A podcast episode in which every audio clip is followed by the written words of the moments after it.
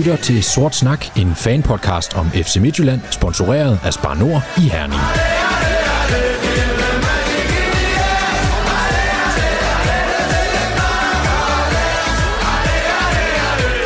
Der er sort snak i dine ører. Vi er tilbage med et nyt afsnit med friske diskussionsemner om hele regionens hold FC Midtjylland. Velkommen til jer alle sammen. Også velkommen til mine to medværter og paneldeltagere. Peter Krog, vi står over for FCK på udebane på søndag. Hvordan vurderer du vores chancer i denne kamp? Jamen, hvordan vurderer jeg dem? Jeg synes jo, at FCK har set irriterende gode ud på det sidste, og, øh, og en udkamp mod dem er måske ikke det, der står allerøverst på min ønskeliste, så jeg, jeg håber, vi kommer i en skarp udgave og, og kommer derfra med et, med et godt resultat, og et godt resultat kunne måske virkelig godt være uafgjort. Og også øh, velkommen til dig, Patrick Arf. Øh, nu spørger jeg først, var det en skuffelse, og hvor stor en skuffelse, hvis ja, var det, at vi ikke fik solgt Jens Lys, kan i transfervinduet? Jamen for mig var det ikke en skuffelse. Altså, jeg drømmer om, at vi har det stærkeste hold. Jeg drømmer om, at vi stiller med de bedste mulige spillere hver evig eneste søndag. Og øh, for mig er der ingen tvivl om, at Jens Lys er, er blandt vores aller, allerbedste spillere, og måske den med det allerstørste, i hvert fald en af dem med, det aller, øh, med de allerstørste potentialer i vores trup. Så på den måde, øh, så begræder det overhovedet ikke, øh, og man kan sige, om der står 300 eller 400 eller 500 millioner på bankbogen, er, er sådan set øh, ligegyldigt, og jo mindre der kan stå, jo bedre er det et eller andet sted i forhold til, hvor meget skattefar skal tage. Så øh, kan, er det en motiveret Jens Lys, så, øh, så ser jeg det som en kæmpe sejr, og, og som en, øh, næsten vores bedste forstærkning i vinduet, at vi beholder ham. Og personligt var det jo fedt, synes jeg. Øh, jeg synes personligt, det var fedt at se, at han føle sig velkommen tilbage på stadion, det her med, at han blev taget godt imod fansene, så, så tak til jer alle sammen for det, og det, det tror jeg sgu ikke, man skal underkende, hvor meget det betyder. Så. Men øhm, ja, vi skal videre til dagens tema, at vi starter med at lukke en lille smule ned. Vi skal nok lade være med at, at gå i dybden, fordi vi har jo lige talt med, med Rasmus Ankersen øh, i seneste udgave, men, øh, men lige at få lukket ned fra transfervinduet øh, helt endegyldigt og lige diskutere øh, hovedhistorierne der, så hopper vi videre til Europa League-kampen på torsdag. Det skal siges, vi optager her tirsdag aften, så der er små to dage til, og så vil vi tale en smule om øh, gruppespillet generelt. Så taler vi om Superligaen og de seneste tre kampe mod Silkeborg, Brøndby og FC Nordsjælland. Og til sidst så har vi en gæst med fra Absalons Radio, når vi taler optakt op imod FCK-kampen på søndag. Så det var øh, spisesedlen, og så vil jeg gerne øh, lige runde af i den her øh, introsegment med at sige tak til alle jer, som støtter os på tier.dk eller via MobilePay, og lad os komme i gang med denne 88. udgave af Sort Snak. Hey, Claguda! Hey, Claguda! Hey, Totrano!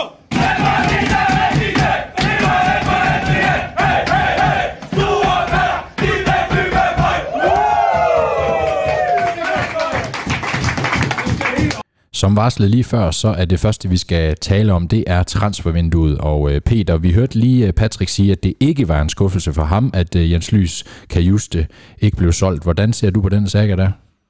Jamen, jeg har da faktisk ligesom Patrick, jeg synes jo, at, øh, at jeg vil gerne se det stærkest mulige FC Midtjylland-hold, og, og for mig der er der ikke nogen tvivl om, at Jens Lys han indgår i, i, i blandt de 11 stærkeste FC Midtjylland-spillere, så at han er i truppen, ser jeg som en klar, klar styrkelse af, af, af holdet, at han ikke bliver solgt. Helt klart. Hvad tænker du om det her med, at han har siddet udenfor i så lang tid så? Jamen, jeg ved ikke, om det har været en del af strategien, det her med, at man, man skulle passe på, om han ikke blev skadet, eller om der reelt har været noget om det her med, at han har været, været skadet, så, så han ikke har kunne være... Øh, Patrick og jeg har været til træner og set ham, der lignede han fandme med ikke en, der var skadet. Øh, der, der lignede han virkelig en, der var både motiveret og, og, og gav den gas. Jeg synes, at øh, jeg synes, han ser skarp ud, og, og jeg håber, han er motiveret. Og det lyder det jo også til øh, på de udtalelser, der kommer, at han er motiveret for et halvt år i Midtjylland. Altså den træning, øh, jeg tænker, du omtaler her, hvor, hvor det med, præcis, ja. hvor, øh, hvor ham og Michael Andersen, jeg tror, der var Krejf, de løber, øh, løber bip-test øh, efter, øh, efter træning. Der var, der var død ødelæggelse i øjnene på manden. Du kunne se, at øh, han vil gøre alt for ligesom at, at tage den næste step i sin karriere, og, og jeg synes jo, det, det fede er, at, øh, at han fik ikke lov at tage steppet videre fra Midtjylland, men, men i alt, hvad vi har set og hørt, tyder det på, at han vil tage næste step i udviklingskurven hos os. Øh, og ja, den træning der, han, øh, han var voldsom. Og man kan også sige, at, at der er jo ingen tvivl om, at vi har Jens Lys på, på lån tid i klubben, og det er jo det næste halvår, der afgør, hvor det er, han skal fortsætte karrieren hen. Så han har jo alt at være motiveret for det næste halvår her. Hvad synes I om øh, den måde, man har grebet kommunikationen an omkring øh, det her med, at man melder ud, at han er stort set solgt? Det har jo ikke været nogen hemmelighed, at han var lige på vippen til at blive solgt. Men det har sikkert også været meget, meget tæt på, og, og, og at man måske ligesom lukker en lille smule op for posen og siger, hvad det er, der sker, det synes jeg måske i virkeligheden er, er meget glædeligt. Altså, vi går jo alle sammen og holder vejret lidt i, i de der dage der, så at man ligesom har, har kunne høre lidt igennem, øh, hvad, hvad det var, der foregik, synes jeg var fint. Var I overrasket over, at Brentford igen med at nappe ham nu, hvor der ikke var andre, der bød sig til at i, i 11. time? Egentlig ikke. Egentlig ikke, fordi at jeg synes, øh, Frank og Brentford, øh, romancen er lige ved at kalde den, jamen, den har vi jo hørt om i, i ja, lige ved at sige år. Øh, I hvert fald siden sidste sommer, hvor de var tæt på at rykke op første gang. Og der har vi jo hørt, at øh, så snart Brentford de rykkede i Premier League, jamen, så var der gode muligheder for, at Frank han endte derovre. Og jeg tror mere, at Brentford i, i, i, Frank, eller, undskyld, i Jens regi er blevet brugt som sådan lidt en, en løftestang i forhold til, okay, jamen, Brentfords Premier League der ved vi, hvilke numre vi sådan cirka taler. Øhm, jeg tror aldrig, øh, interessen har været sådan helt reel øh, den vej igennem. Jeg tror mere, som jeg siger, det, det har været en løftestang i forhold til at, at presse blandt, blandt andre ren øh, til at smide ja, 125 millioner, eller hvad det nu er, vi, vi gerne vil lande på. Så en løftestang, der ikke virkede. Præcis. Og noget af det positive er jo også, at vi ikke skal stå på mål for uh, inde på Twitter, at, uh, at vi har solgt til, til underpris til, til vores kære søsterbrorklub, eller hvad den nu kalder det efterhånden. Nå, lad os hoppe videre til, til næste emne. Der er ind, der er kommet, nu, nu nævner jeg de sådan fire største profiler. Det er Mahoney, Maroney, kald ham hvad I vil. Henrik Dalsgaard, uh, det er jo en gammel historie, det er de sådan set begge to. Charles Matos, Charles Matos er også en gammel historie, det samme med Juninho. Så det er jo ikke fordi, der var uh, nogle voldsomt store nyheder, der, der dukkede op på indfronten i de sidste dage der. Men lad os lige starte med Mahoney. Han, han, kom, han blev præsenteret hjemme mod Silkeborg, og vi har jo ikke rigtig set ham på banen, men han har efter sine spillet en reserveholdskamp. 45 minutter. Mm. Mm. Mod AGF's reserver. Øhm, jeg var desværre ikke, øh, den lå en, øh, ja, hvad var det, mandag kl. 13.00. Øh, det, min chef mente måske også, at jeg skulle møde på arbejde en gang imellem, så jeg var desværre ikke nede og se den, men jeg kender Hvad er det nogen... Chef, du er? Ja, ja det, den det må jeg tage med ham i morgen. jeg kender nogen, der var dernede og har fået lidt beretninger dernede fra, og og øh, dem, som jeg sådan har talt med, der, der har overværet øh, de her 45 minutter, han har spillet, jamen de er, er fortrøstningsfulde. De kan godt se, at det er en, øh, en spiller, som kan lidt mere end nogle af de andre, øh, både individuelt, men også, øh, også en, en, som type noget andet, end det vi er vant til som 9 i Midtjylland. Øh, det jeg hørt var, at øh, han er måske mere en, som ikke skal sættes op via indlæg, men måske mere en, som en Evander eksempelvis skulle kunne finde, øh, fordi han er glad for at løbe, øh, løbe i længderetten af, af banen blandt andet. Øh, brasilianer, så selvfølgelig kan han også noget teknisk, øh, har en fornuftig speed. Øh, det er nogle af de ting, jeg har hørt, øh, og, og gerne vil indgå i nogle, øh, nogle relationer allerede nu med, med, med de spillere på reserveholdet, øh, som var blandet af reserve- og U19-spillere. Øh. Så, så det, jeg har hørt, øh, lyder spændende, men det er også de første 45 minutter, han har med spillere, han ikke rigtig har trænet sammen med, så, så det er klart, det er jo heller ikke en kamp, hvor man forventer, at han scorer syv. Øh, men alt i alt, så, så lyder det til at være, en, øh, være spændende, øh, og det lyder til, at, øh, at han er lige så god, som man har, man har troet og håbet. Hvornår, hvornår får vi ham at se? Altså, han skal jo, han, til den pris, ikke? Han skal jo snart være klar, altså i min optik, ikke? Jeg tror ikke, vi får ham at se til den her FCK-kamp. Jeg tror ikke, han er i truppen øh, til på søndag, men jeg forestiller mig, at der godt kan blive et indhop i den næste hjemmekamp. Lad os gå videre til øh, Henrik Dalsgaard, Charles Matos og Juninho. Lad os lige diskutere dem som en pakke. Vi gider ikke at, at dissekere dem øh, ned i, i detaljerne, tænker jeg ikke. Altså Dalsgaard, solidt indtryk. Charles har vi ikke set så meget til. Juninho, også et solidt indtryk. Så har der været det her karantæne. Hvordan er sådan indfronten sådan helt generelt? Hvordan vurderer I det? Og jeg synes, det er kvalitetsspillere, der er kommet ind. Det, det er der ikke nogen tvivl om. Jeg synes, at det, det her med, at vi har snakket om mange gange, at vi, vi gerne prøver at hente fra en højere hylde, det synes jeg måske også, der er sket her. Altså, Dalsgaard er i min bog en, øh, en spiller, der, der er no bullshit, altså man, man får det, man, man ser, ikke også? Øh, jeg synes, Juninho kommer ind med, med noget, noget toughness, noget, noget hårdhed, som, som man måske ikke er vant til at se i Superligaen. Og noget individuel kvalitet defensivt. Og, og god speed, og jeg synes, at, at det, det kan godt blive rigtig, rigtig spændende, og, og han tog os vel alle sammen med storm i de første kampe, inden han, han røg på karantæne, og det forestiller mig kun, at det kan blive bedre, når han ligesom vender sig både til Superligaen og til, til relationerne. Og så Charlize, øh, jamen, må ikke man har set noget. Altså, jeg, jeg har ikke rigtig set det nu. Vi, vi har også set det til, til træning. Det, det var ikke fordi, at han, han shiner på samme måde som de andre brasilianere, vi har set, men, men jeg forestiller mig, at det, godt kan, det kan godt blive godt. Men, men han er vel altså den største taber på, at Jens Lys ikke kommer afsted? Det er der ikke tvivl om, han er. Uh... Ja, det er absolut, absolut. Men man kan sige, måske kan vi argumentere for, at det et eller andet sted kan være helt uheld, fordi så har han ligesom med Charlize et halvt år nu, frem til vinter, hvor vi må formode, at der måske er fornuftig øh, sandsynlighed for, at, øh, at Jens ryger videre, jamen, så har han et halvt år til at integrere sig. Han har et halvt år til at, at og lære at spille. i truppen også. Altså, Præcis, man kan sige, der er ikke nogen, der ude. Altså. Præcis, og spillestilen øh, få den ind under huden, og måske øh, lave det samme, som, samme stunt, som Paulinho lavede, øh, fordi at ham var vi jo alle sammen klar til at sende, øh, sende retur til Brasilien med, med det første fly, øh, hvor han lige pludselig jamen, har lært øh, spillestilen og lært kulturen. Så på den måde, så, så både tror og håber jeg da, at, øh, at, at det ender som en fordel, at, øh, at Charlize han lige får et halvt år. Og der skal man så måske heller ikke være blind for, at... Øh at, at Charlize er jo også hentet ind fra en højere hylde end både Palinho og Bromado og, og de der er. Så, så der er ingen tvivl om, at man har set et eller andet i ham. Lad os prøve at gå videre til øh, på ud siden, hvor, hvem der har forladt klubben, og øh, hvis, vi skulle, hvis vi skulle ramse dem alle sammen op, så tror jeg, I når at, at kæde, øh, fordi der er rigtig mange som, øh, hvad kan man sige, små navne, øh, undskyld mig, øh, som, som, som vi ikke interesserer os for lige her og nu, så vi har valgt at tage, tage tre af de største historier, og det er selvfølgelig Anders Dreyer, det er Michael Andersen, og så er det Sodi Kappa, der er kommet på, på udleje. Øh, lad os starte med, med Anders Dreyer. Var det en overraskelse for dig, Peter? Ja, det var det. Og jeg synes også, det var en irriterende overraskelse, men, men øh, og, og det er der også noget, der tyder på, hvordan øh, debut han fik sat sammen over i Rusland, at, øh, at, at det der potentiale, at det den der afslutter, som vi har været vant til, det, det fortsætter han. Så jeg synes jo, det er en voldsomt god spiller, vi har sendt væk, øh, og, og måske var, det kan godt være 52 millioner er, er fint, men, men i virkeligheden så det, sidder jeg måske med en følelse af, at det var i underkanten på en eller anden måde. Ikke? Hvad siger du til prisen, Patrick? Jeg siger, hvis man får 100 millioner for Darami, øh, eller plus 100 millioner, så synes jeg måske øh, 52 eller 55, eller hvad nu lander på med drejer, øh, er, er lige underkanten, fordi at, øh, jeg synes, Drejer er en bedre fodboldspiller. Øh, jeg er ikke sikker på, at potentialet er større end Ramis, men jeg synes nu og her, der er det en bedre fodboldspiller. Øh, men, men altså, skal vi kigge på den som en case? Vi henter ham til Danmark fra, øh, redder ham fra Brighton et eller andet sted for halvandet år siden. For en million. For en million euro, ja. ja. Øh, han kommer hjem, vi sender ham videre med profit, han kommer ned og, og jamen på et år øh, får udbetalt, hvad, hvad vi andre gør på en livstid. Ikke? Øhm, så på den måde er det en god case. Samtidig så, så er det en case, hvor vi i modsætning til FCK, altså, som har hentet Fischer, Bøjlesen, mm. Sanka osv., så videre, så videre hjem, øh, og ikke formået at sende dem videre, jamen lige pludselig, så er det her jo en case, der taler for, at vi kan hente spillerne hjem. De unge talenter, som måske kommer i klemme i udlandet, dem kan vi hente til Midtjylland, have dem i klubben et år, to, tre måske, sende dem videre til større ligaer, og på den måde ser jeg det jo som, som et rigtig godt salg, men jeg er da enig i, at jeg drømmer for det første og mere for det andet, så havde jeg da drømt om, at, øh, at vi kunne få lov at se ham øh, hele den her sæson i Midtjylland, og så til sommer skulle han have været afsted i min verden. Men det er jo spot on det her med, at det er en case, som, som vi kan bygge videre på, og andre kan kigge på og sige, jamen man kan komme til Midtjylland, og så komme afsted igen.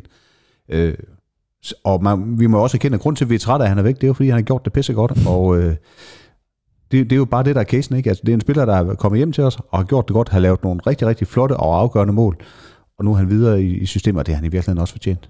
Og det handler nok også i sidste ende om, at man afvejer hver gang, jamen, hvor meget motivation er der for at fortsætte. Ikke? Hvis ja. han har fået det bud der, og de kunne mærke, at han virkelig gerne vil det, ikke? Jamen, så kan det godt være, hvis man skulle have 75, men så siger man, okay, men altså, det kan godt være, at vi bare skal tage den her, fordi Anders vil gerne væk. Ikke? Nu, det, det, det kunne jeg godt forestille mig. Præcis, og jeg synes jo et eller andet sted, uh, Lars Nord og Ankersen i, vores, uh, i deres transfer er lidt inde på det. Anders Dreyer, fantastisk spiller, men vi har også et af de største talenter i dansk fodbold, Gustav Isaksen. Altså, den eneste måde, han bliver en etableret spiller og kan gå for 100 millioner på, jamen det er ved, at han spiller kampe. Og står man bag Dreyer, som vi, vi alle sidder og lovpriser nu, jamen, så er det nok begrænset, hvad han vil være kommet til at spille af kampe. Ikke? Øh, så på den måde er det jo også vigtigt, at vi ligesom siger, jamen Dreyer, vi har fået et fint tilbud, som er godt for ham som er fantastisk for ham, og som er godt for os. Vi sender ham videre, fordi vi har ligesom afløseren klar øh, allerede. Det havde jo nok været en anden case, hvis vi skulle ud og finde en eller anden. Altså, så havde vi jo ikke bare sagt, første og bedste bud af sted. Så havde vi måske prøvet, at, som vi så med Jens, at, at presse citronen en lille smule mere i forhold til økonomien i det. Jeg er måske kun delvis ind i det her, for man kan sige, selvfølgelig tager han spilletid for Gustav Isaksen ved at være i truppen, hvis vi har beholdt Anders Dreyer. Omvendt vil jeg sige, jeg synes ikke, at, at kvaliteten bliver voldsomt imponerende, når du rører på den anden side af, af Gustav Isaksen. Altså, så bliver vi lige pludselig en lille smule tynde, ikke? Jamen, det, det er vi slet, slet ikke uenige i. Og jeg sad der også på, øh, på deadline-dag og, og drømte om, altså, nu hører vi uh, Albert Grønbæk blive nævnt i, i EB efterfølgende.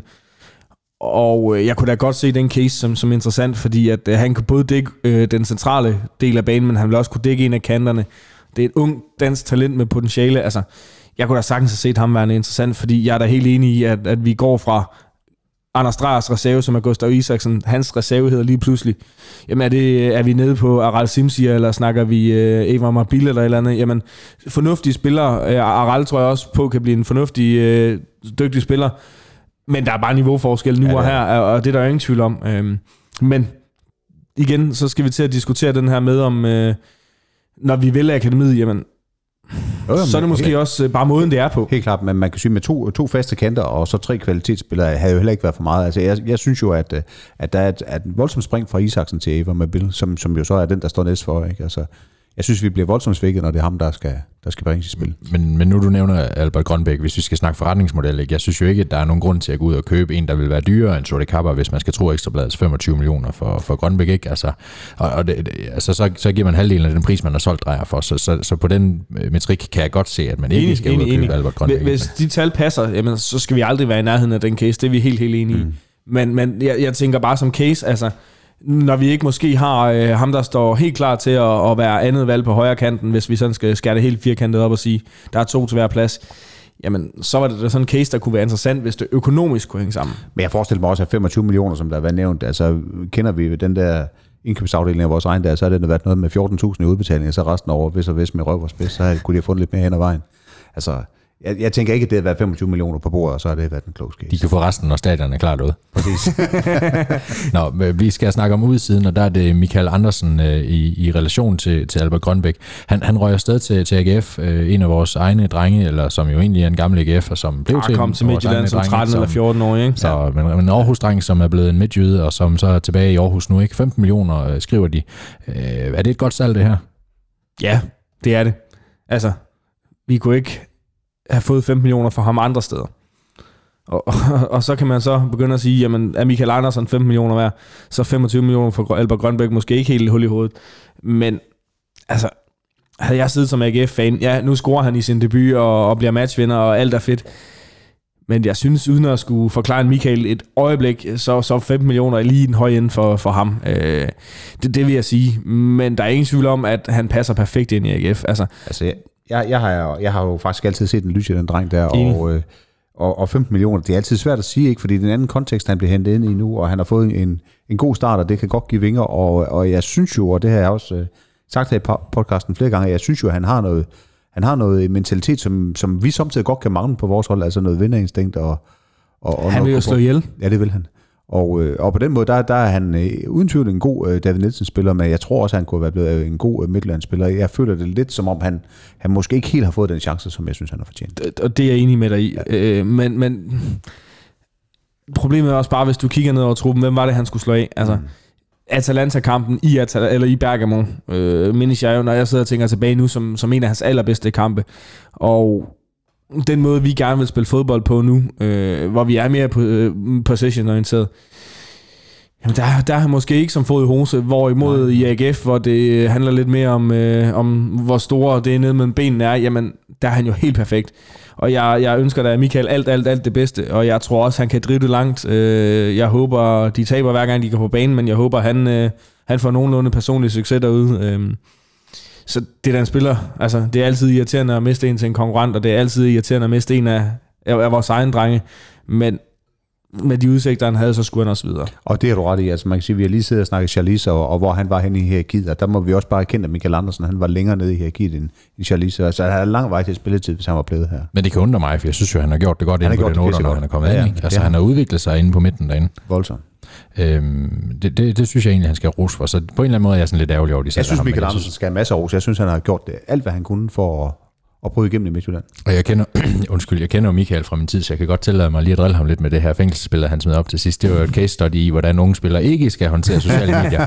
og samtidig så synes jeg så, at han, at han har også et, et flot eksempel på, på krisekommunikation efterfølgende. Han ja. så Ja. rent faktisk siger tak, og sorry, det var sgu en uh, træls jeg fik smidt op i går. Ikke? Altså ros for det. Helt Altså, klart. for, fordi man kunne, mm, det der med, ah, det er en lidt træls måde at forlade på, men jeg synes egentlig, han redder den godt. Men, ikke? men det er jo også lidt et billede på, hvordan Michael Andersen har været, også som spiller, altså sådan lidt, uh, lidt følelsesladet og lidt... Uh, altså, in the moment, ikke? Mm. Og det kan man sige, det er jo ingen tvivl om, at i, i, i momentet, hvor han smed fængselsspillet op, har han følt for det, at, at det var rigtigt, at han følte sig fanget i men det. tydeligt været frustreret også over den samme klart. følelse med, at han egentlig har gjort det godt, når han har været på banen. Ikke? Helt klart. Præcis, og, og ja, den er malplaceret.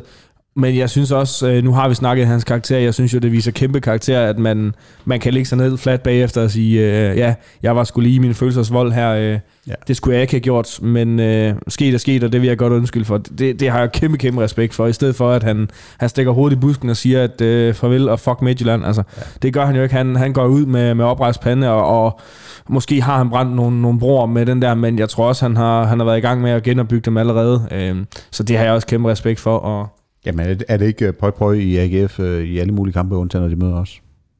Det er pøj pøj i AGF, men ikke, øh, ikke i kampene, nej. nej. Og meget apropos uh, bye bye og fuck you efter Midtjylland, så har vi uh, vores gode ven, Sodi Kaba, uh, der absolut sorry. ikke har plejet ret meget fanrelation i, i Herning Ikast-området på det, det seneste. Det er ikke kun fanrelationer, han har glemt at pleje. uh, Sodi Kaba, han er blevet lejet ud til OH Løjven, siger jeg det rigtigt? Er det ikke sådan? Løgring. Løg, jo, jo, et eller andet. Nede i, øh, i Belgien, og, øh, og det er det er for sæsonen, så vidt jeg husker, er det ikke øh, korrekt. Nu går min skærm mm. fuldstændig. Men den det er for, for resten af livet. Nej, fordi de, der er en købsoption. Der er en købsoption, ja. ikke også? Så øh, lad os håbe, at de, de udløser den. Er det ikke der, vi er efterhånden? Jo, men, men jeg synes jo, skal vi... Altså, der, der er jo mange sider af den her Karabas-sag her. Jeg synes jo, øh, uden at jeg skal tage mig i forsvar, så synes jeg måske også, at medierne har, har været malplaceret i noget af deres kritik, fordi kigger vi udelukkende på statistik, jamen hans sidste sæson er jo meget pæn i Midtjylland, ikke? Altså, jeg tror, han var den tredje mest scorende spiller. Øh, jeg tror, han... Ja, nu kan jeg ikke 100% huske det, men fra regner du straffespark, så tror jeg, han ligger endnu højere end, end den tredje mest scorende spiller, ikke? Øh, så, så han har præsteret fornuftigt, vil jeg sige. Øh, han har præsteret okay i Europa også, men det er klart, den måde, han ryger af døren på, jamen, det, det er jo eftermælet, det er jo, det er jo den måde, vi husker ham på.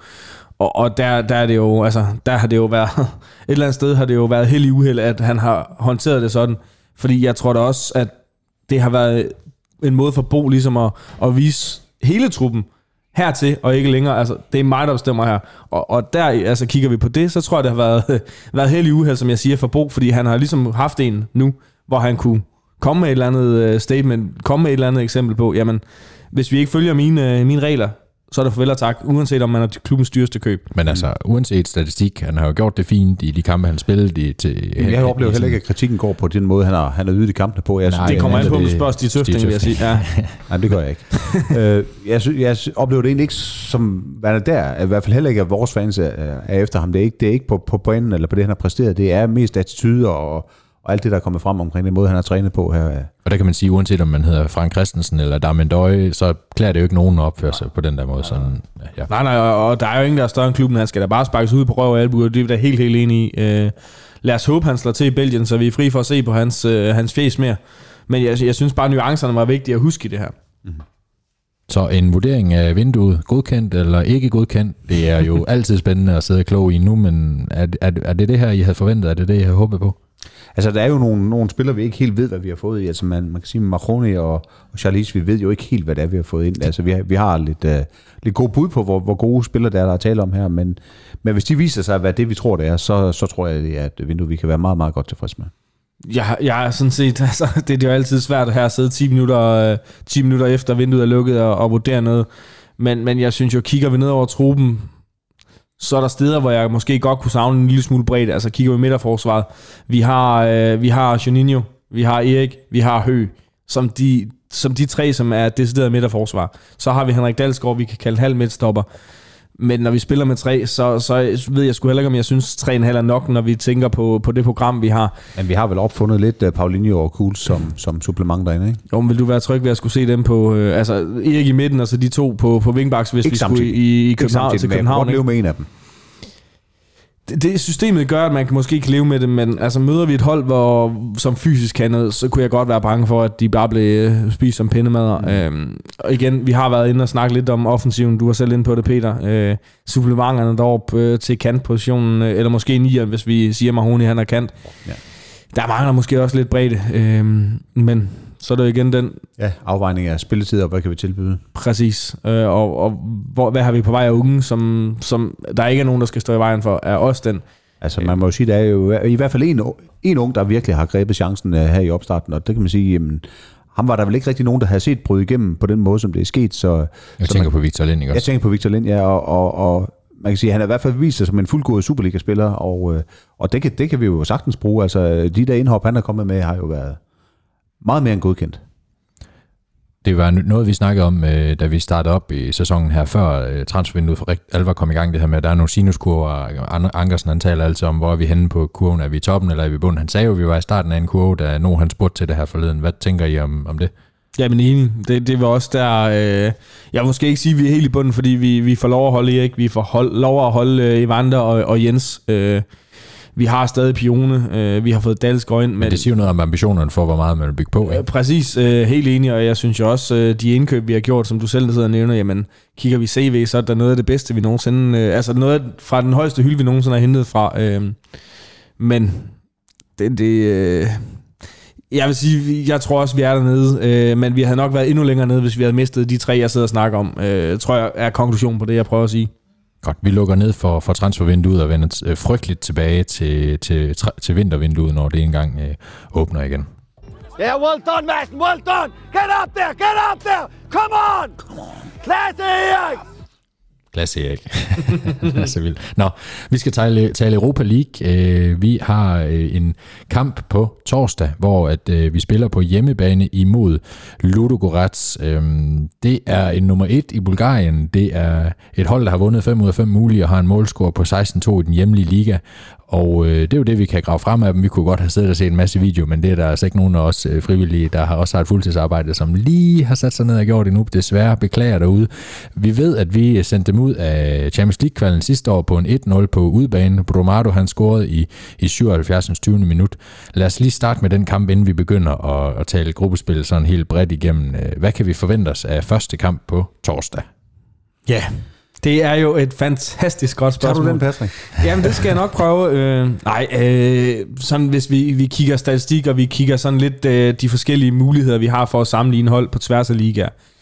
Jamen, så, så er det et hold, øh, vi ifølge blandt andet noget, der hedder Klopp ELO, øh, som, som er et statistisk side. Øh, så er det et hold, vi, vi, vi på papiret er bedre end i hvert fald. Øh, og jeg tror, jeg tænker også, når vi kigger tilbage på, øh, på den kamp, vi havde dernede, øh, det var de bulgarske mester, men tidlig sæson formåede vi at slå dem med nogenlunde øh, fortjent, så vidt jeg husker øh, sidst alligevel ikke. Øh, så vil vi top 50 i Europa, jamen så er der ingen tvivl om, at det her det skal være tre point, og jeg er lige ved at sige, at det skal være tre point både i Danmark og i Belgien mod dem. Ja. Øhm, jeg kan lige prøve at læse, øh, det var den 26. august, så en godt et år øh, og en måned næsten, øh, siden vi spillede dernede sidst. Jeg har en start 11 fra den kamp. Det var Jesper Hansen, Joel Andersen, Erik Svitchenko, Alexander Scholz, Paulinho, Frank Onyeka, Jens Lyske Juste, Anders Dreyer, Bushida Kraev, Ewa Mabil og Sori Kappa.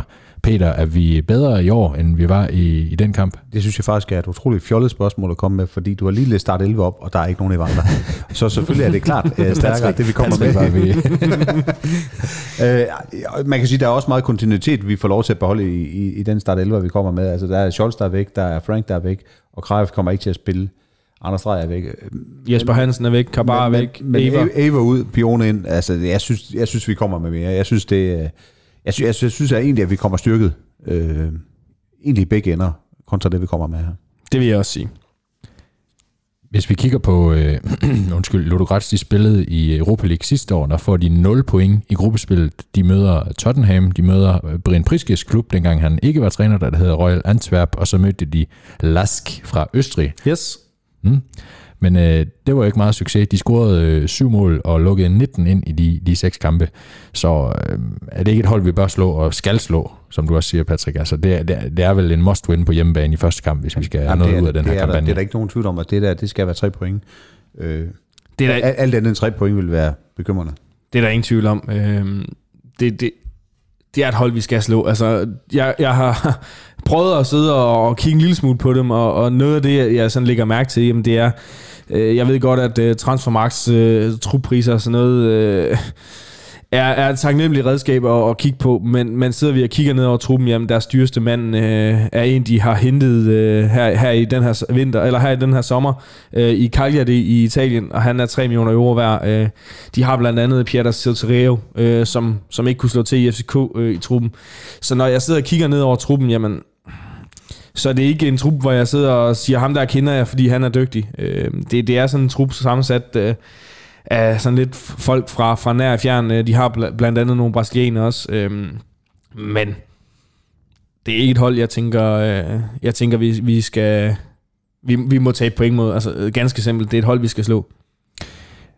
Hvordan øh, med fansene og antallet af tilskuere, vi forventer på, altså tror vi, det kommer tryk på, eller det er jo ikke, det er jo ikke United hjemme det her, men øh, Jamen, jeg, jeg sidder der og håber, men, øh, men alt, hvad man sådan kan høre, øh, lyder jo til, at, øh, at man er desperat efter at få solgt nogle billetter, øh, og samarbejdsklubber i hvert fald får tilbudt dem øh, næsten smidt i nakken. Øh, og jeg synes jo, jeg synes jo, det er decideret pinligt, at vi... Det, vi det, det, det vidner om, det er jo, at der er nogle sæsonkortholdere, der ikke uh, har tænkt sig at dukke op. Jamen det, det er jo den ene ting, ja. men, men jeg synes jo også, at, at det, det er jo pinligt, at vi til et Europa League-gruppespil ikke kan have udsolgt på hjemmebane. Vi, vi spiller klokken kvart i syv en torsdag aften. Altså, jeg, jeg synes jo et eller andet sted, det, det er skamligt. Øh, vi er nogle, altså, også hvis man taler ind i Vision 2025, ikke, at ja. vi skal op os på det kommercielle, ikke, så skal man også kunne... Altså, Jamen, vi skal sgu da have udsolgt til alle fucking Europa League gruppespilskampe, uanset om vi møder Delle Fjellemuse, eller om vi møder United. Altså, jeg kommer personligt ikke for at se Delle Fjellemuse eller United. Jeg kommer for at støtte mit hold Midtjylland. Altså, Nå, men man kan også sige, at vejen dertil har jo også været svær, lang og, og svær, ikke også? Så det er også der, man bør støtte op, når det så lykkes sig. Og så komme i de her gruppespil. Gud, der så. Ja. Og samtidig, vi spiller Champions League gruppespillet sidste sæson mod fed hold uden, uden tilskuer.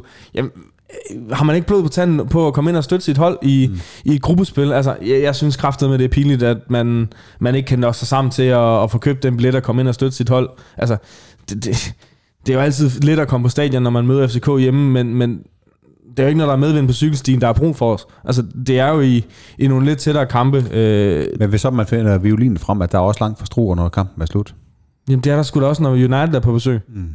Altså, men jeg er bange for, at vi preacher for the choir her med vores ja. lyttere. Må ikke alle sammen Det- det, det- det, op, det håber jeg i hvert Ja. fald. Men altså, lad, lad os se, Skulle der hvordan... sidde en derude, så må de godt have røde. Ja, sådan, sådan, Ja. ja. var det ikke det, du sagde? Nos jer sammen, var det ikke det, du... Præcis. Ja, gør det. Og øh, en lille service, jeg kunne se på øh, Midtjylland, at øh, Twitter-profil, at de lancerer åbenbart en ny Europa-trøje i morgen. Mm. Så det, øh, det er endnu en grund til at komme ud og bruge nogle penge. Så øh, god fornøjelse med det til jer, der skal have købt jer sådan en. Vi skal også have kigget på generelt øh, hele gruppespillet. Vi har jo en gruppe, som den gode Lars No, han rent faktisk næsten forudsagde, da han skrev det her. Vi har jo øvrigt begyndt at, at skrive nogle, nogle artikler, og Lars har leveret to her i, i, i starten af sæsonen. Den ene handlede om, hvad var den, øh, den, den hvad hedder det, ideelle lodtrækning, hvis man så med forskellige briller, og en af de grupper, han, han forudså, det var den bedst sportslige gruppe, hvor han, han spåede Braga, Lokomotiv Moskva alternativt, Røde Stjerne Beograd, og så Ludogorets som, som din, den bedste sportslige gruppe. Og det var jo to ud af tre, og så måske endda næsten tre, fordi han jo også forudser Røde Stjerne. Det blev jo Braga, Røde Stjerne og Ludogorets, som, øh, som kommer i den her gruppe. Ja. Chancen for at gå videre, Peter, hvor, hvor stor er den? Ja, men den er stor. Jeg synes også, at den er mere end 50 procent. Jeg synes, det er, det er hold, som man kan sige, hvis det er sådan, at vi drømmer om at skal videre fra gruppespil, så kommer det ikke bedre end det her. Det er, det er en lodtrækning, hvor man kan sige, at, øh, at, at der er, der, er, der er i hvert fald Ludogorets, som, som jeg vil vurdere, at vi er klart bedre ind, og, og, og som minimum skal vi kan spille øh, lige op med, med Røde Stjerne og Braga. Tænker jeg også på hjemmebane, at det godt kan blive, blive fint for os. Så, så, så der er faktisk egentlig kun den der Braga udkamp, måske også Røde Stjerne udkampen, jeg kan være, være en lille smule bekymret for, ellers synes jeg, at det, det skulle være til at håndtere det her. Og hvis vi kigger på kampprogrammet, vi starter hjemme mod Ludogorets, så er det ude mod Braga, så er det hjemme mod Røde Stjerne, ude mod Røde Stjerne, hjemme mod Braga og Ludogorets ude ja. til sidst. Ikke? Så man kan sige, kampen på torsdag er egentlig også ret vigtig, fordi ja, hvis vi så taber i Braga og ikke har vundet på hjemmebane, så er det et eller nul point i de første to kampe. Ikke? Så også ser det ja. sådan lidt shaky ud. Patrick, dine øh, vurderinger af chancen for at gå videre? Jamen, jeg, jeg vil sige, øh, si- ja, men, øh, det er jo den her med, med procenter, og jeg kan huske, øh, det har altid været en varm kartoffel for mig. Øh, og jeg, jeg har stadig svært ved at skulle sætte procenter på den her også, men jeg vil sige, altså, der skal i hvert fald øh, Så lad mig stille spørgsmål. Så lad mig stille spørgsmål. Ja. Hvor skuffet vil du bl- blive, hvis vi ikke vil gå videre fra den her gruppe? rigtig, rigtig meget skuffet, fordi er målet top 50 i Europa, så skal vi, som, som Lars skriver i sin, øh, sin fine blog, så skal vi videre øh, i hvert fald tre ud af fire gange, mm. og nok også øh, fire ud af fire helst. Og med sådan en gruppe her, altså hvor Braga er, er det bedste hold. Så skal vi i hvert fald øh, snige os videre som toer. Øh, det, det, det, I min verden, jamen, så er det, så vil en, en Kunne tredje... den, her, kunne den her lodtrækning have været bedre for FC Midtjylland, hvis der var nogen af holdene, du måtte bytte ud? Nej, det Nej. kunne den ikke. Altså, Vi skal videre. det er den bedste, og vi Ja. ja. skal videre. Øh, og jeg er lige ved at sige, at Conference League, en tredjeplads, øh, vil, vil være en lille skuffelse for mig også. Øh, så meget forventer jeg og regner jeg med, at vi, vi går videre fra det her gruppespil. Jamen, er det svar nok, Jacob? Ja, det var perfekt. Tak fordi. Vil du tage over herfra, Peter, så kan jeg øh, gå hjem. Stop med at spille til spørgsmål. Jeg, jeg tænker, vi, vi lukker ned for den der, og så evaluerer vi selvfølgelig på, på Europa League-kampene løbende, når vi, vi sender de her øh, podcast-afsnit øh, undervejs. Nu hopper vi videre til Superliga-kampene og kigger på de seneste tre kampe. Evander. Det går spark. Evander! Evander smider en presserbombe, som overlister Lukas Lund. Vi starter i mod, øh, i kampen imod Silkeborg Superstart, Jacob, øh, hvor vi, øh, vi jo egentlig kommer rigtig godt øh, fra land, og nu hørte vi lige lidt klip med Evander, og øh, Peter, du vil jo glæde dig over, at øh, det her, jamen, det var næsten en Panjenka, men det var i hvert fald rimelig overlegen straffespark, han, han hiver ind til, Ja. til at starte med, ikke? og så, øh, så får vi jo Pione på, på banen, øh, eller på banen hedder det ikke, til, på scoringstavlen, øh, ganske kort før pausen på et oplæg af Anders Dreyer, og så selv sammen Dreyer, han lukker den så øh, i 62. minut til, til en 3-0 øh, øh, sejr. Det var vel en, øh, en, en fin dag på kontoret for, for Midtjylland, den her. For tre kampe Ja, men siden. jeg synes jo, at øh, speci- må, måske med, med, med, med bund i Evanders tidlige mål, så var det jo en, en kamp, man aldrig rigtig var i tvivl om. Det her, det var jo, øh, det var jo øh, dominans fra, fra Midtjylland fra, fra start til slut. Så, så, øh, så selvom øh, Silkeborg ender med at være meget på bolden, ender de også med at være relativt ufarlige, og det er ubekymrende, det de kommer med. Så jeg synes, at, øh, at det var godkendt fra start til slut, det der. Og Patrick, det var sådan en af de der, hvor man godt kunne være nervøs for, om øh, Kent Nielsens tropper, de kunne stå 0-0 igennem, ikke? Men, men det lykkedes jo selvfølgelig ikke, øh, kvæg historikken, men synes du, vi løste opgaven øh, til, til UG der, eller hvordan ser du kampen, når du husker tilbage?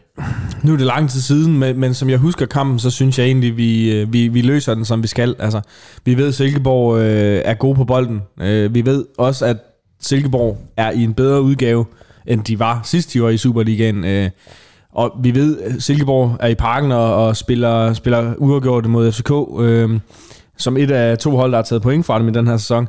Vi ved, efter vores kamp, jamen der har de også været på Brøndby Stadion og tage point, øh, hvor vi havde tabt kampen for inden. Øh, den kommer vi til at snakke om igen. Men, men jeg synes, det sætter sådan lidt i perspektiv, at det, det er ikke bare at, at, at, at walk in the park og, og møde Silkeborg i den her sæson.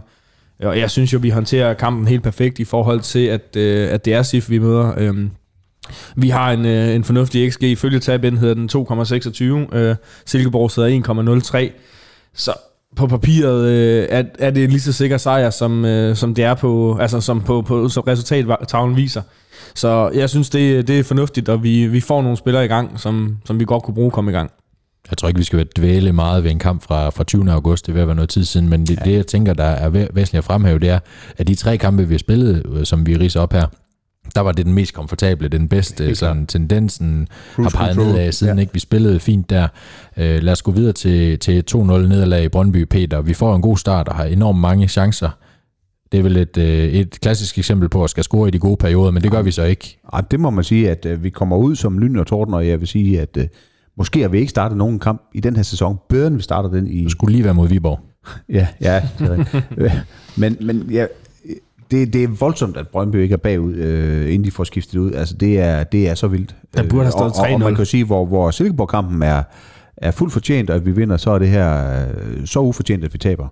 Øh, og, og, og der prøver jeg endda at være så objektiv, som jeg overhovedet kan. Jeg synes, det er, det er voldsomt, at, at, at vi taber 2-0 derovre. Han stod godt ind imellem stængerne derinde også, ikke? Og vi Jo, har det mange store han. chancer. Ja. Men vi Men er også har vel også ramt. Altså, du t- vi, hvis vi starter, altså som jeg husker det, så er den første chance af Evo Bills hovedstød, mm.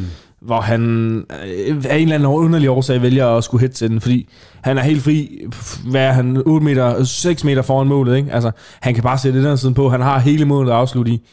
Jamen, scorer vi der, så har vi ligesom allerede vist, hvem der bestemmer, og, og så kan jeg ikke forestille mig, at det er en kamp, vi i hvert fald ikke får point i.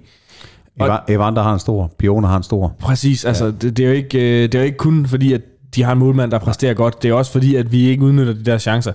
Og, og det, det synes jeg måske lidt har generelt været en tendens, at vi ikke har ikke har kunne sparke lortet i kassen, når, når vi har haft mulighederne. Fordi jeg kan også huske, nu kan jeg ikke, uh, Viborg-kampen nævner du selv, altså der sidder man jo også, havde Viborg været bare en my uh, mindre dårlig, end de er, jamen så kunne det også have været en kamp, hvor, hvor de lige pludselig havde fået scoret, og så havde kampen været ændret. Altså, mm. vi, vi har haft nogle kampe, hvor, hvor vi egentlig har haft overtaget, og det spilmæssigt er set fornuftigt ud, men hvor vi bare har negligeret at få den sparket i kassen. Ja. Øh, og, og, og nu har vi lige siddet og snakket optag til Europa League, men i Europa er det der muligt endnu vigtigere, fordi sparker du den ikke ind, jamen, så risikerer du, at modstanderen sparker den ind næste gang. De har en halv chance, ikke? Øh, så den her... Øh, jamen, hvad, hvad skal vi næsten kalde det? Altså, evnen til at udnytte chancerne, den, den, øh, den har vi manglet, øh, og i særdeleshed i Brøndby. Men, Men man kan vel også rundt og sige, at uh, i sidste sæson, der vandt vi ufortjent på Brøndby Stadion, i den her gang, der tabte vi ufortjent på Brøndby mm. Stadion, og så kan vi måske lade de der to gå men, nogen lige op. Men det var fandme, det var, det var virkelig en vild start, vi havde på kampen. Og men, jeg var, men jeg synes, det er svært at sætte lidt sammenligning imellem det Brøndby-hold, vi spillede mod sidste ja, sæson, og så det, vi, det, var, det var et Brøndby-hold, vi bør slå. Helt klart. Ja. klart. Øh, og, altså kigger man på XG, så vi 100, 1,95 hedder det til os, og 1,50 til, til Brøndby. Ikke? Så, så det er noget lidt mere lige end, end som så, men, jeg synes også, Brøndby de spiller den fint i forhold til, at de er gode til at slå, slå til når, når, og være skarpe, når, når, når de har muligheden ikke? på de her Men min påstand vil være, at de der 1,95, de kommer jo ind for de første 20-25 mm. minutter for vores tilfælde, hvor deres først kommer, hvor de er kommet foran 1-0. Ikke? Altså, man kan sige, at vi nu fået puttet ind på vores chancer, så havde det der billede også set anderledes ud. Og jeg siger ikke, at Junior Bromado er den skarpeste angriber i Superligaen, men vi spiller også uden angriber. Vi ja, har drejer inde på, på nieren, ikke også, som sådan en hængende type. Så jeg håber da, at Mahoney han kommer øh, på et tidspunkt og, og, og tilfører noget skarphed til, fordi vi mangler altså nogle gange de der afslutter, synes jeg. Ja, men helt generelt er enig. Vi mangler nogen, der sparker lortet i kassen, når det er. Men, men jeg synes jo også, altså, når vi kigger på den her Brøndby-kamp, og hvis vi kigger på deres andre kampe i den her sæson, jamen, hvordan er Brøndby gode? Brøndby er gode, når de kan løbe omstillinger. Ja. Hvad giver vi dem lov til? Løbe omstillinger i anden halvleg. Så altså, du mener ikke, de spiller klogt nok, eller kan vi gøre noget andet? Jeg, jeg synes jo, første halvleg, i hvert fald øh, den første halve time, er vi kørt ud på røv og albuer, også efter Men gør vi ikke også det lidt, fordi de kommer med tre midterforsvarer, og ligesom om, at de ikke helt har konstateret, at Bromado er ude med karantæne, og vi kommer med tre øh, pygmæer op foran, og så stiller de alligevel med tre. Det er jo først, at de piller den ene af dem ud, kampen ligesom begynder at, måske ikke at tippe, men måske bliver mere lige. Jo, men det, det kan man måske argumentere, men, men det svarer lidt til, at vi havde mødt, øh, mødt Brøndby også og spillet med en firemands bagkæde, fordi at vi skulle møde Brøndby, og, og Brøndby vandt sidste år mesterskabet på at spille den her måde. Det er den måde, de spiller på. Så i min verden tror jeg ikke, det er det, der, der gør udslaget. Jeg tror bare, at, at vi fysisk og, og mentalt var der 210 procent øh, til at starte med, og jeg tror også et eller andet sted, øh, jeg mener, det er Bak, der siger det i et interview i løbet af kampen, at, at, at det er koncentrationen, vi taber på. Og jeg kan godt leve, leve med, at vi taber. Jeg kan også godt leve med, at vi møder hold, der er bedre end os, men åh, jeg får, jeg får super opstød, og jeg, jeg får dårlige øh, flashbacks til sidste sæson, hvor vi smider hele lortet væk. Ved ligesom at være ikke, altså for det mentale, for at vi ikke er, øh, vi er ikke koncentreret nok. Og, og det vil jeg sige, at der håber jeg, at de har fået et ordentligt øh, los i bollerne, fordi der er ikke noget værre end at tabe, fordi at man ikke er koncentreret. Øhm, så Ja, det er dumt. Vi, vi, vi står jo over for en FCK-kamp i parken, og det er jo ikke, øh, det, det er jo ikke øh, nogen hemmelighed. Det er svært at spille både på Brøndby Stadion og i parken, men, men altså for mig, det stiller os mentalt træls et sted, at vi ikke går ind og, og dominerer Brøndby i den kamp der. Det gjorde vi fra starten, at vi skal jo lukke den, og vi skal vinde den der kamp. Og det, jeg, jeg, jeg er sgu nervøs for den tendens der til, at vi, vi ikke kommer til at kunne, kunne, kunne gøre noget over i parken. Hvad siger du til den øh, tese, Peter? Jamen, jeg synes også, at, det, at, du, at du, du tidligere nævner vigtige pointer i, at vi kommer til, til Brøndby Stadion uden angriber, og vi kommer ikke til parken uden angriber. Så jeg synes også, at vi kommer med noget mere fysik og noget mere ballast. Så, så selvfølgelig kan man godt være bekymret for, for, for den del. Jeg er egentlig ikke så bekymret for, for vores eget øh, vedkommende. Jeg, jeg er mere, mere træt af den stime, jeg synes, at FCK ser ud til at have ramt. Øh, det er nok det, der gør mig nervøs. Det er egentlig ikke så meget os selv. Jeg, jeg tænker, at vi skal, vi skal nok komme med, med vores kompetencer derovre. Vi vender tilbage til FCK-kampen senere i programmet her. Lad os hoppe øh, videre til den seneste kamp. Det var en hjemmebanekamp mod FC Nordsjælland, der blev spillet den 10. september kl. 18. Det var en dejlig fredagskamp, og øh, jeg vil godt lige starte et andet sted øh, end normalt. Øh, vi, vi kigger på boldbesiddelsen, så ser vi Nordsjælland med 59% på MCH Arena, Patrick. Er det noget, som, øh, som vi accepterer? Ja, det, jeg synes, øh, i sidste sæson med Priske så vi måske nogle tegn til, at vi godt vil have mere tid på bolden. Men, men jeg ved godt, at Priske udtalte selv, at det var ikke noget, man, man sådan, som sådan havde som målsætning. Men, men vi var mere tydelige i, at vi havde bolden mere sidste sæson. Øhm, og jeg synes jo, når vi kigger på, hvad, hvad de her... Så, og nu, nu bliver det klichéfyldt, men hvad FCM-DNA'en er, jamen, så er det power, det er aggressivitet, det er fremad og det er jo i min verden ikke forenligt med, at man skal, man skal også øh, køre boldmassage og sørge for at have bold mest. Altså, det handler om at, at spille direkte, når der er mulighed for det. Så jeg tror, for at være helt ærlig, ikke, at det kunne rave øh, nogen i Midtjylland ret meget mere, om den hed øh, 90-10, eller om den hed øh, 90-10 i vores fører. Det rager dem. Det handler bare om, at, at der står mest på måltavlen og på, på de parametre, som Benham og Smart også måler det på efter kampen. Men jeg tror også noget, der rager nogen, det er Bo Henriksen, han rager sig et vist sted over, og der er noget gnist. Og synes du, der var det i den her kamp, øh, Peter? Nej, det, nej, det synes jeg ikke, der var. Jeg synes, at vi var for passive. Jeg synes, at, øh, at øh, jeg synes, at det også godt kunne lugte en lille smule af det, at, at Nordsjælland havde, havde luret, hvor det var, de skulle sætte ind. Jeg synes, at, øh, at de havde luret nogle af de der ting, som vi havde rent offensivt at komme med, som, som de gjorde virkelig svært. Altså, de var i stand til stort set det hele første halvleg at holde Evander væk fra bolden. Altså, det var, han var stort set ikke på bolden. Øh, og det, det tjener trods alt til deres øh, ros, at de har læst øh, spillet øh, på den måde. Øh, enig, og jeg tror også, øh, en anden ting, jeg lægger mærke til, er jo også, at de formår at spille ud af vores første pres. Og, og så er det nu, vi skal til at diskutere, jamen er vores første pres ikke godt nok? Er vores spillere ikke forberedt godt nok?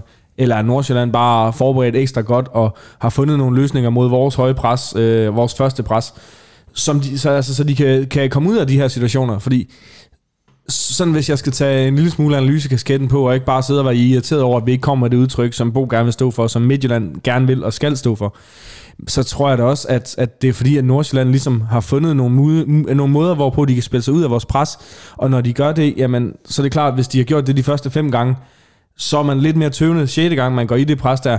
Og jamen, sætter det sig i baghovedet på spillerne, så bliver det hele tiden på bagkant, og det synes jeg specielt i første halvleg det hele tiden var. Altså, der var ingen, der agerede, det var, vi reagerede på, hvad Nordsjælland gjorde. Og, og sådan må det ikke se ud på hjemmebane mod, mod Nordsjælland. Øhm, fordi det er trods alt bare et, et, et, et forstærket U19-hold et eller andet sted, øh, uden men, at negligere dem. Men et meget veltrænet U19-hold, som, som kom forberedt, synes jeg. Enig, de, ja. de, de var rigtig, rigtig gode, ja. men, men det er også altså, hønen eller ikke et eller andet sted nu, ikke? fordi jeg synes jo bare, at vi så skal vi ind og smadre endnu hårdere igen, og så sige, så må vi tage det gule kort, det skal koste, og det må gå ind på, på et par Nordsjællands spillere et par gange, for at vise, at det er det, vi vil. Øh, og, og det savner jeg måske lidt, at, øh, at der var nogen, der, der gik ind og sagde, jamen, det kan godt være, at vi ikke, øh, ikke kan ramme bolden, men så kan vi da lige få manden med lidt, ligesom øh, som vi måske, måske har set Tim Spau har tendens til en gang med. Ikke? Eller Michael Andersen. Eller Michael Andersen, ja. Efter at have siddet og set den øh, første halvleg, hvor at, øh, hvis man skulle tro Jesper Thyssen, så var det en øh, C5 eller C6-kamp, vi så Junior Bromado spille, men så går han ind og laver et fremragende oplæg øh, til Gustav Isaksen i 47. 20. minut, det var svært at sige. Øh, der, der scorer Gustav øh, ganske kort efter, efter pausen. Ikke? Hvor vigtigt i, i fraværet af Anders Dreyer nu er det at få ham rigtigt i gang? Jamen det er jo pissevigtigt. Altså, jeg tror egentlig, at, øh, at Gustav Isaksen har masser af selvtid og og tro på egne evner, så, så den del er jeg jo ikke øh, nervøs for. Men, men, men jo længere tid der går, inden man scorer, jo mere kan det jo sætte sig. Så selvfølgelig er det pisse vigtigt, at han kommer i gang. Han havde et par afbrænder også i starten af kampen, ja. ikke, hvor man så... Ja. Nej, jeg synes, at, at, at, at selvfølgelig er det vigtigt.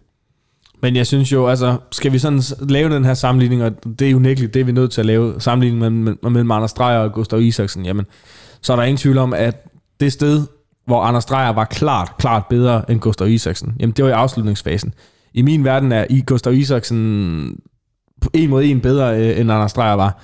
Øh, men problemet er bare, vi har, vi har i tale at det er målene, vi mangler. Og, og der kan jeg godt være nervøs for, om vi måske har solgt af, afsøllet lidt mere i forhold til det bytte, vi har lavet der. Øh, men kan vi få Isaksen i gang, øh, og kan han... Øh, kan vi få Mahroni i gang? Præcis, og, men kan Isaksen... Men, men der er jo ingen tvivl om, at, at Anders Dreyer var en bedre afslutter, og, og vel også den, faktisk den bedste afslut, afsluttende kendt i Superligaen. Mm. Altså. Det er nok ikke meget galt. Øhm, så, så det er klart, at når vi mangler målene i forvejen, jamen, så, så, så, skal, så skal han jo påtage sig en rolle der, det skal Pione også, og det skal de andre offensive spillere også. Men det er klart, vi kommer til at lave en til en sammenligning på Drejer øh, kontra Isaksen, så, så det er klart et sted, han skal ligge på. Jeg synes Gustav er, er altså, han er på niveau med Pione i en til en nærmest ikke. Altså, mm. Jeg synes virkelig, han er dygtig, så jeg tror også, han kommer frem til måske flere af de der tætte niveau chancer, end Pione. er på en i en altså, til en. Ja. Det synes jeg. Er det, ja. synes det?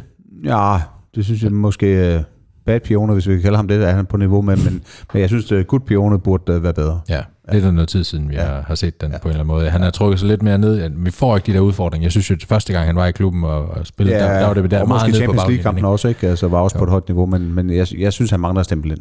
Men det bliver jo så en af, en af de opgaver, der står foran trænerteamet, det er at få sat Pione i spil. Altså lidt ligesom vi længe har snakket om med Evander. Hvor er Evander bedst? Hvornår er Evander bedst? Jamen det er, når vi får ham sat i scene på den sidste tredjedel, fordi så kan han orkestrere vores spil. Jamen det er lidt, jeg har det lidt på samme måde med Pione. Vi skal jo få sat Pione i scene på den sidste tredjedel, hvor han kan udfordre, hvor han kan mm. komme i gang med sit assistspil, hvor han kan komme i gang med sin målscoring, og, og jeg synes, der efter at Bo er kommet til, der har der været klart bedring i forhold til, øh, til sidste sæson med Priske. Det er klart. Så jeg, jeg er da, på den måde er jeg da også sådan øh, fortrøstningsfuld og sådan nogenlunde rolig.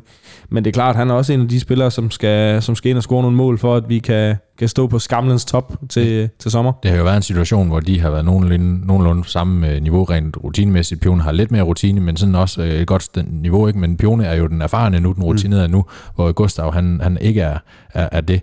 Så Pione bliver nødt til at steppe op, og spørgsmålet er, om vi snakker nok om det. ikke, Fordi altså, har man accepteret lidt, at Pione bare ikke er det sted, hvor vi havde håbet på, at han ville være? Jeg ved sgu ikke, om man har accepteret det, men det er da uanset, hvem man snakker om, så håber de på, at han snart stepper op. Ikke? Så, så, så jeg håber bare ikke, at det går hen og bliver sådan en stilletigende objekt, hverken fra fans eller i klubben, at, at, at det er, som det er. Så må det, vi ved jo, at han kan mere, ikke? Vi ved, hvor meget han kan. Ikke? Altså, vi kan jo alle sammen huske, at han startede i Spanien, hvordan det var, han, uh, han kunne både det ene og det andet score og, og lave assist dernede, og, og, og, det kan vi godt tillade os at forvente. Altså, han er i hans bedste fodboldalder nu. Der skal komme mere. Men altså, det ser ud til, at han har købt ind på projektet under Bo. Ja. Og, og, og jeg tror jo, som I selv siger, vi har set, hvad Pione kan, og, og i min verden, så betyder det jo, at det ikke er det fodboldmæssige, der er problemet. Han er ikke blevet en dårligere fodboldspiller, efter han forlod Midtjylland. Tværtimod. Så kan vi begynde at kigge på, hvor, hvor ligger det henne, og jeg ved, der er mange, der har snakket det. Vi har snakket det i sort snak og siger også. Men det er det mentale, og jeg synes jo, den bedring, jeg ser ved Pione, jamen det er jo, at han begynder at være der mentalt også. Altså, og, og det er jo det, jeg beroliger mig selv ved, fordi der er der ingen tvivl om, at vi skal have Pione op på et langt højere niveau. Vi skal have Pione til at være kampafgørende hver gang.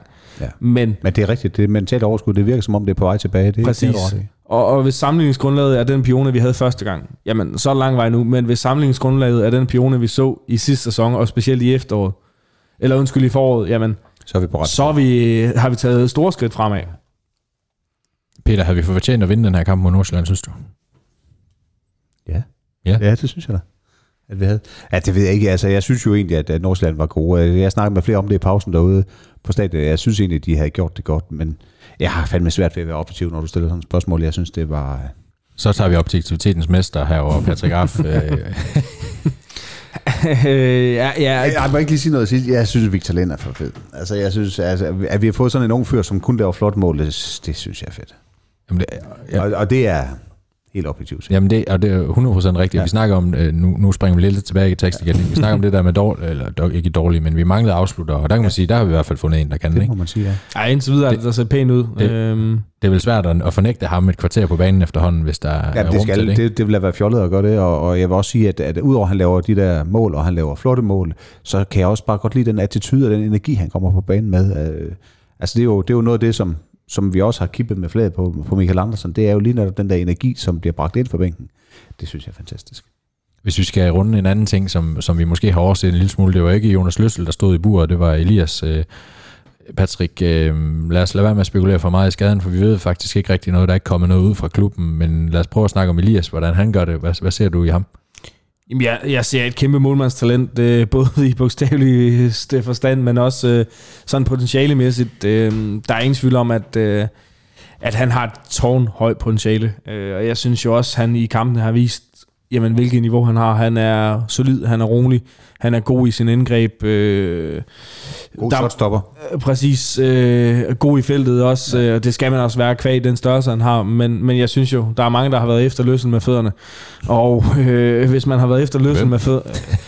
jeg nævner ingen navn her, øh, det er bedst at lade være, men, men har man været efter løsning med, med spillet med fødderne, så skal man måske også ud med den helt store rive nu, fordi at... Øh, man fik jo, nu havde jeg snakket flashbacks tidligere, men man får jo flashbacks til Anders Rasmussens tid på, på MCO Arena, hvor du skulle sidde med, med styrthjelm på på 8. række, for ikke at, at blive slået bevidstløs i løbet af kampen. Og det, det, det jeg synes jo også, hvad har han tre målspark i, i træk, øh, hvor to af dem, nemlig dem tyr han altså ude på 8. række. Ja, det er Men hvor mange assists har Jonas Løssel lavet i år? Præcis, og jeg, jeg står jo faktisk og siger der, da, da Elias han får lavet sin assist, nu har han lavet flere assist end Magdal Hente, og det er kun hans anden kamp som keeper, ikke? øh, så, så det synes jeg, det er stærkt. Men nej... Øh, nej, det, det fodbold var ikke godt. Han har ikke trænet nok sammen med Jesper Hansen.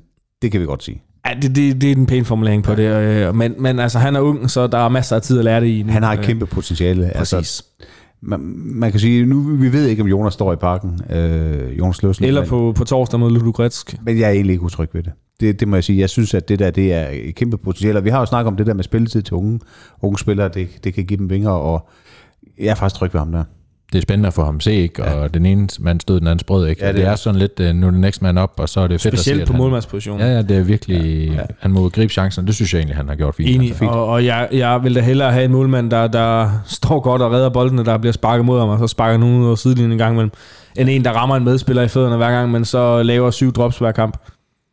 Nå. Også fordi man tænker, det der, der kan trænes, ikke? Præcis. Ja. Vi fik uh, lagt tre kampe ned, det blev til seks point, og desværre en, et nederlag på Brøndby Stadion. Uh, inden vi stopper helt med at tale om det her, så synes jeg godt lige, vi kan vende den episode, der, der, der skete med, med fanbusser på vej hjem fra, fra Brøndby. Der har også øh, været noget medieomtale omkring det. Øh, Black Wolves har været ude og, og øh, nu vil jeg sige blackliste, men gjort uh, Brøndby til, til et sted, man fraråder at komme Midtjylland på. Midtjylland har også. Og Midtjylland har også, ja. Patrick. Hvad, hvordan ser vi på det her? Åh, oh, jamen, det er jo næsten skræmmende at sige, men det er jo bare uh, business as usual, når du besøger Vestegnen. Altså, jeg, jeg synes, det er håbløst. Vi, vi sender, øh, ja, hvad er vi afsted, 600-800 mand derover. Øh, Kæmpe ros til dem også. Præcis, en, en søndag aften kl. 20, fordi at der var et eller andet Formel 1, der skulle afvikles eller noget. Øh, så, så synes jeg jo, det, det er pinligt, det er håbløst, at, at man igen, og nu siger jeg igen, fordi at det sker hver gang, man er derovre, bliver udsat for, for sådan nogle øh, direkte angreb på, øh, jamen på mor og far og uskyldige øh, folk, som ikke har noget med noget at gøre. Altså, det er pinligt. Og hvad jeg hører, jamen, det er, at så bliver bussen, øh, busserne tilbageholdt derovre, jamen, de bliver tilbageholdt en time af politiet og af vagterne. Og øh, så smutter politiet en time efter og siger, her er eskortet, så øh, sidder der to motorcykelbetjente, som så skal følge busserne afsted. Og i det øh, alle de andre politimænd, øh, eller betjente er forsvundet, jamen, så kommer der 50 hætteklædte Brøndby-fans med brosten. Det er ikke første gang. Mm. Brøndby tiger den ihjel igen.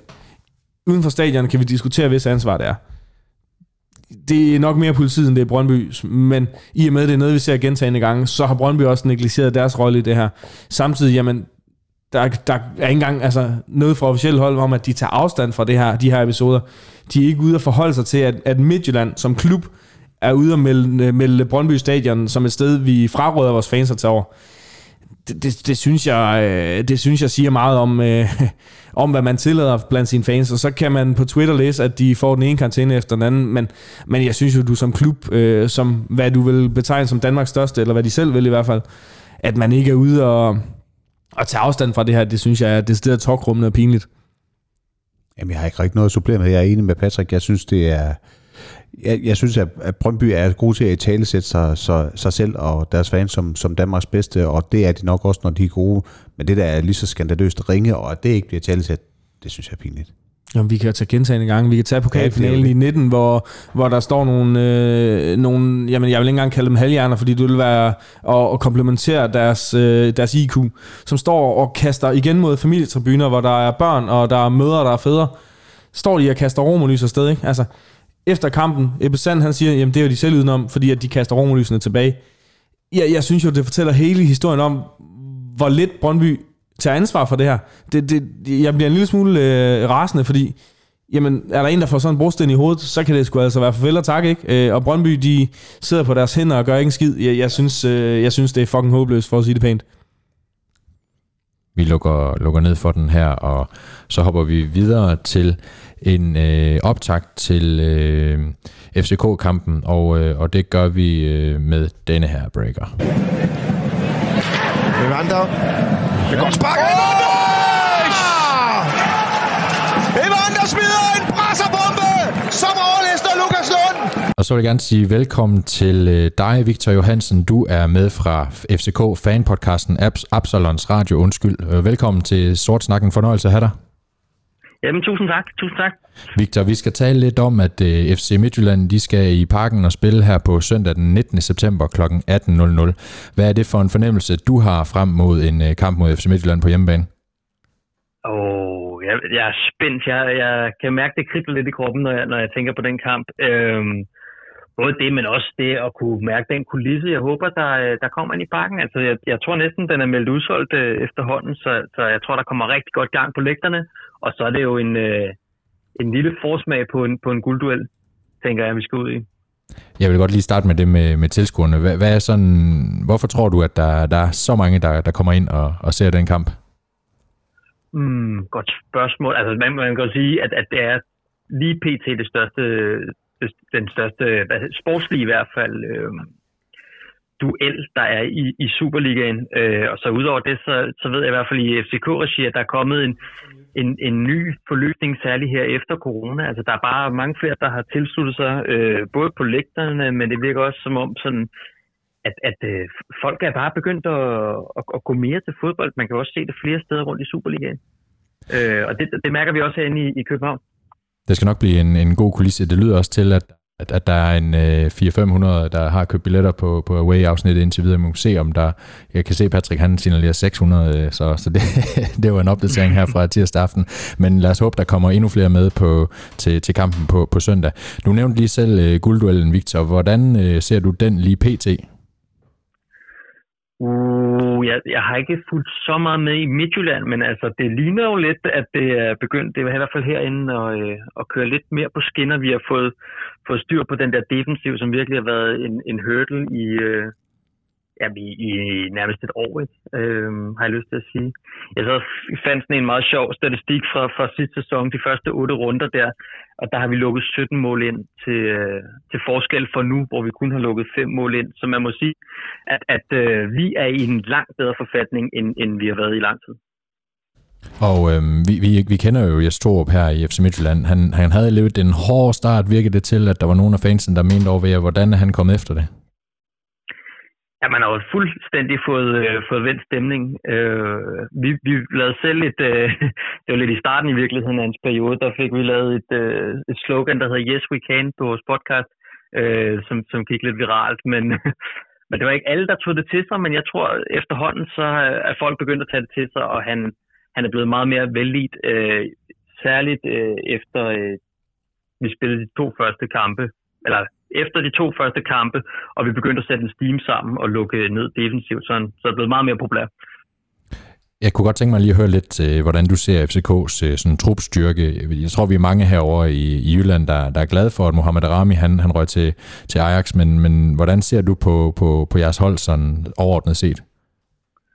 Øh, altså, der mangler noget bredde på kanterne. Øh, det, det, det, det gør der. Øh, ellers så synes jeg, at vi, vi er meget godt stillet. Øh, vi har fået Kevin Dix, som I ved, og, og så har vi fået øh, Victor Christiansen over på den anden bak, øh, og så har vi fået stabiliseret hele vores øh, forsvar, som jeg også nævnte tidligere, særligt med, med indkøbet af, af georgiske Krutulava, øh, som virkelig har, har taget den her øh, dyd og, om at, at forsvare med øh, forsvare for øh, trøjen. Øh, til, til, til punkt og prikke sammen med Bøjlesen, som, som har dannet et markerpar derinde. Øh, og jeg tror, nu, nu flere kampe de har fået, nu mere kontinuitet de har fået, nu, nu bedre er de også blevet. Øh, så hvis jeg kigger rundt på banen, jamen der, der, vi har utrolig mange centrale midtbanespillere, og det er bare et faktum. Øh, og er ret tynde på kanten. Og, og, og så har vi jo opfundet en, en position til en Jens Dage ude på kanten, som spiller sådan en, sådan en lidt atypisk øh, kantspiller. Når man nu kigger på, på historikken her, så, så er det, det har været rigtig svært for FCK at spille i Herning, men, øh, men noget lettere naturligvis på hjemmebane i parken. Hvordan, altså noget af det, vi har snakket om nogle gange i podcasten her, det har været det der med, at FCK er et af de hold, som, som spiller med, som går med frem, og det er nogle gange det, som Midtjylland er gode til at straffe. Så mit spørgsmål til dig, det bliver så, Victor, hvordan sådan forventer du, eller hvordan vil du gerne se, at kampen den udvikler sig rent spillemæssigt, hvis du skal se det fra et FC København-perspektiv? Uh, det er et godt spørgsmål. Det er et rigtig godt spørgsmål, fordi at øh, i virkeligheden, så har vi også givet lidt afkald på, på det med at være så, så kontrollerende på bolden. Øh, vi har stillet vores forsvar langt længere tilbage på, på banen, og særligt vores backs øh, går langt øh, mindre offensivt til værks, øh, hvilket gør, at det er svæ- man er sværere ved at fange os i, øh, i vores retsforsvar. Øh, så, så det, det er et rigtig godt spørgsmål. Jeg, jeg ved simpelthen ikke, hvordan den kamp blev udviklet. Vi sad også og grublede over det selv i vores egen podcast. Øh, for jeg kan jo se, hvis jeg sidder og kigger på statistikker, at, at Midtjylland er jo også en af de hold med, med lavest boldbesiddelse i Superligaen.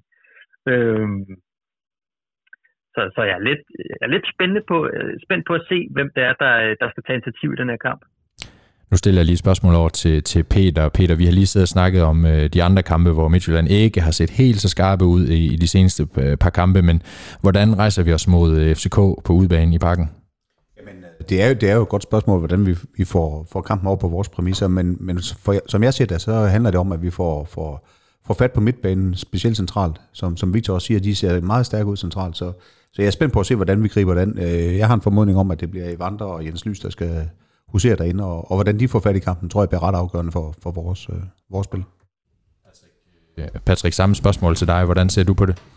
Jamen, lidt ligesom Peter. Øhm, modsat Peter, så tror jeg måske, at vi, øh, vi ligesom i slutningen af kampen mod Nordsjælland kommer til at se os spille med tre på midten, øh, hvor vi både har Onjedika, Evander og øh, Jens Lys derinde.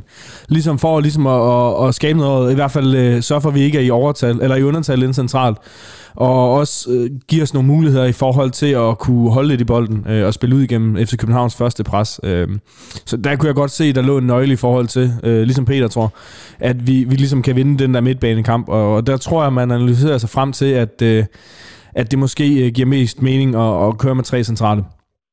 Victor, hvordan lyder det her i dine ører? Er det noget, der, der lyder som, som en, en god opgave for FCK, eller står I svært til den, eller hvad tror du? Jeg har lidt svært ved at lure den midtbane, øh, og der, der det helt store spørgsmål, det handler om, hvorvidt Rasmus Falk er klar til at spille. Øh, jeg, jeg har en forhåbning og forventning om, at han, øh, han, han bliver klar til på søndag og bliver sparet torsdag, hvor vi har øh, europæiske kampe. Men han er så vital for, for vores opbygningsspil og for hele vores midtbane. Ham og Carlos Seca er også nogle af dem på banen, der har haft, øh, haft øh, flest kampe sammen overhovedet. Og den der kontinuitet på midtbanen, den skal man bare ikke kimse af. De gange, hvor vi har haft blandt andet en, en Lukas Lea inde og spille øh, den centrale midtbaneposition, der er han lettere presse, når han skal agere øh, Rasmus Falk i vores opbygningsspil. Og, og det er noget af det, som, som jeg frygter lidt øh, om, hvorvidt vi har Rasmus Falk øh, til rådighed. Nu, øh, nu får vi lidt en fornemmelse for, hvad Victor han øh, vurderer som nøglespiller, men så spørger jeg dig, Patrick, øh, hvem ser du som øh, FC Midtjyllands nøglespiller i den her kommende kamp? Ja, men i og med, øh, at FCK har nogle styrker inden centralt, øh, og, og jeg tror, at kampen måske kan, kan blive afgjort derinde, jamen så er det klart, at, øh, at vores defensiv, øh, og som tæller mange mand, øh, at defensiv kunne være, være nøglen, jamen det kunne være Onjedika, men, men jeg tror, kigger vi offensivt på det, så har vi vores wingbacks, øh, som skal skabe bredden. Og, og der kunne jeg da godt forestille mig, at, øh, at, at Jol og, og forhåbentlig Paulinho, som forhåbentlig er blevet frisk, jamen det kunne godt være gå hen og blive, blive nogle af vores nøglespillere. Og så er det klart, øh, en spiller som Pione Sisto med, med det x-faktor og de kvaliteter, han har, skal også altid gå ind og blive en nøglespiller. Øh, så, så mit bud vil ligge på, på vingbaksene, og så måske på, øh, på Pione, øh, som jeg håber, vi kommer til at se shine. Victor, hvis du skulle pege på en eller to, som, øh, som øh, vi skal være opmærksom på fra FCK i den kommende kamp? Hvem Jamen, altså, være? Pep Biel, han, han, øh, han er voldsomt farlig for tiden, øh, særligt inde i det lille felt. Øh, og ham og Jonas Vind har et, har et øh, vildt godt blik for hinanden, og ligger indtager i virkeligheden, ligger og skifter lidt mellem at have den der 10'er-position. Jonas Vind kan jo godt lide at søge ned i banen, og, og de to har virkelig fundet hinanden, og, øh, og øh, Pep Biel har fået noget selvtillid, som bare gør, at han er voldsomt kynisk på, øh, på sin første berøring. Øh, så, så ham skal I passe på. Og så et, øh, et sidste spørgsmål her, Victor. Et bud på resultatet? Øh, øh, det er et godt spørgsmål. Spørgsmålet er, hvad, hvad jeg tror, eller, eller hvad jeg håber. Jeg håber selvfølgelig, at vi vinder stort, men, men jeg kunne forsigtigt, så tror jeg, at det bliver en... Øh, jeg tror, vi vinder 2-1. Øh, det bliver en 2-1'er til Peters, eller undskyld, til Victors bud. Peter, hvad, hvad siger du? Ja, men det der med, hvad man tror og hvad man håber, er to forskellige ting. For jeg håber selvfølgelig på det modsatte, men, men realistisk set, så, så håber jeg lidt på en uafgjort. Og vi, og vi skal have et resultat på nu. Kun det får du ikke. 1-1. Ja. Godt. Patrick? Jeg tager den med omvendt foretegn af Victor. Vi tager en 2-1 sejr. 2-1 sejr, melder Patrick. Jeg, jeg har jo for vane, jeg, jeg kan mærke presset nu, uh, Victor, til din info, så plejer jeg at ramme, de, de begyndte at kalde mig orakler inde på Twitter med, i alt selvfede med her. jeg er virkelig presset, men uh, jeg havde også tænkt på en 1-1 af Peter, så jeg tror, jeg går med en 2-2, og så må vi ønske god kamp til alle. Victor, du skal have mange tak, fordi du deltog her i uh, Sort Snak. Det var en fornøjelse at have dig med. Tak. Og inden vi slipper dig helt løs, så skal du lige høre uh, Steinleins bud på kampens resultat. Jeg håber, at vi scorer fire minutter i overtid det afgørende mål. Så lover jeg, så løber jeg nøgen på banen nærmest. Derfor det, så bliver det vildt. Inden vi lukker helt ned, vil vi gerne gøre en smule reklame for Black Wolves og deres FCK Away Tour. Vanen tro rejser de selvfølgelig øh, ud på, på udebane, og det skal vi selvfølgelig også afsted til, når vi møder FCK i parken på, på søndag. Skynd jer ind og tilmelde jer på bwbus.dk, og det var bwbus.dk. God tur til jer alle sammen. Vi runder af for i aften. Patrick og Peter, tak fordi I var med. Husk, at I kan følge podcasten på Facebook og Twitter under profilen Sortsnak Podcast. Og stor tak til alle jer lyttere, der har lyttet med og kunne holde os ud indtil nu. Det er en fornøjelse altid at have jer med. Og der skal også lyde en stor tak til vores sponsor Spar Nord i Herning for at bidrage til, at vi kan lave podcasten, og til alle jer, som støtter os løbende gennem et abonnement på tier.dk eller eller gennem enkelte donationer via MobilePay på nummer 600508. Tak fordi I lyttede med. Vi ses på stadion. Brumado passou, Pátio Regis de frente. Vem abertura com Mena. Mena tenta o cruzamento. Brumado é rede!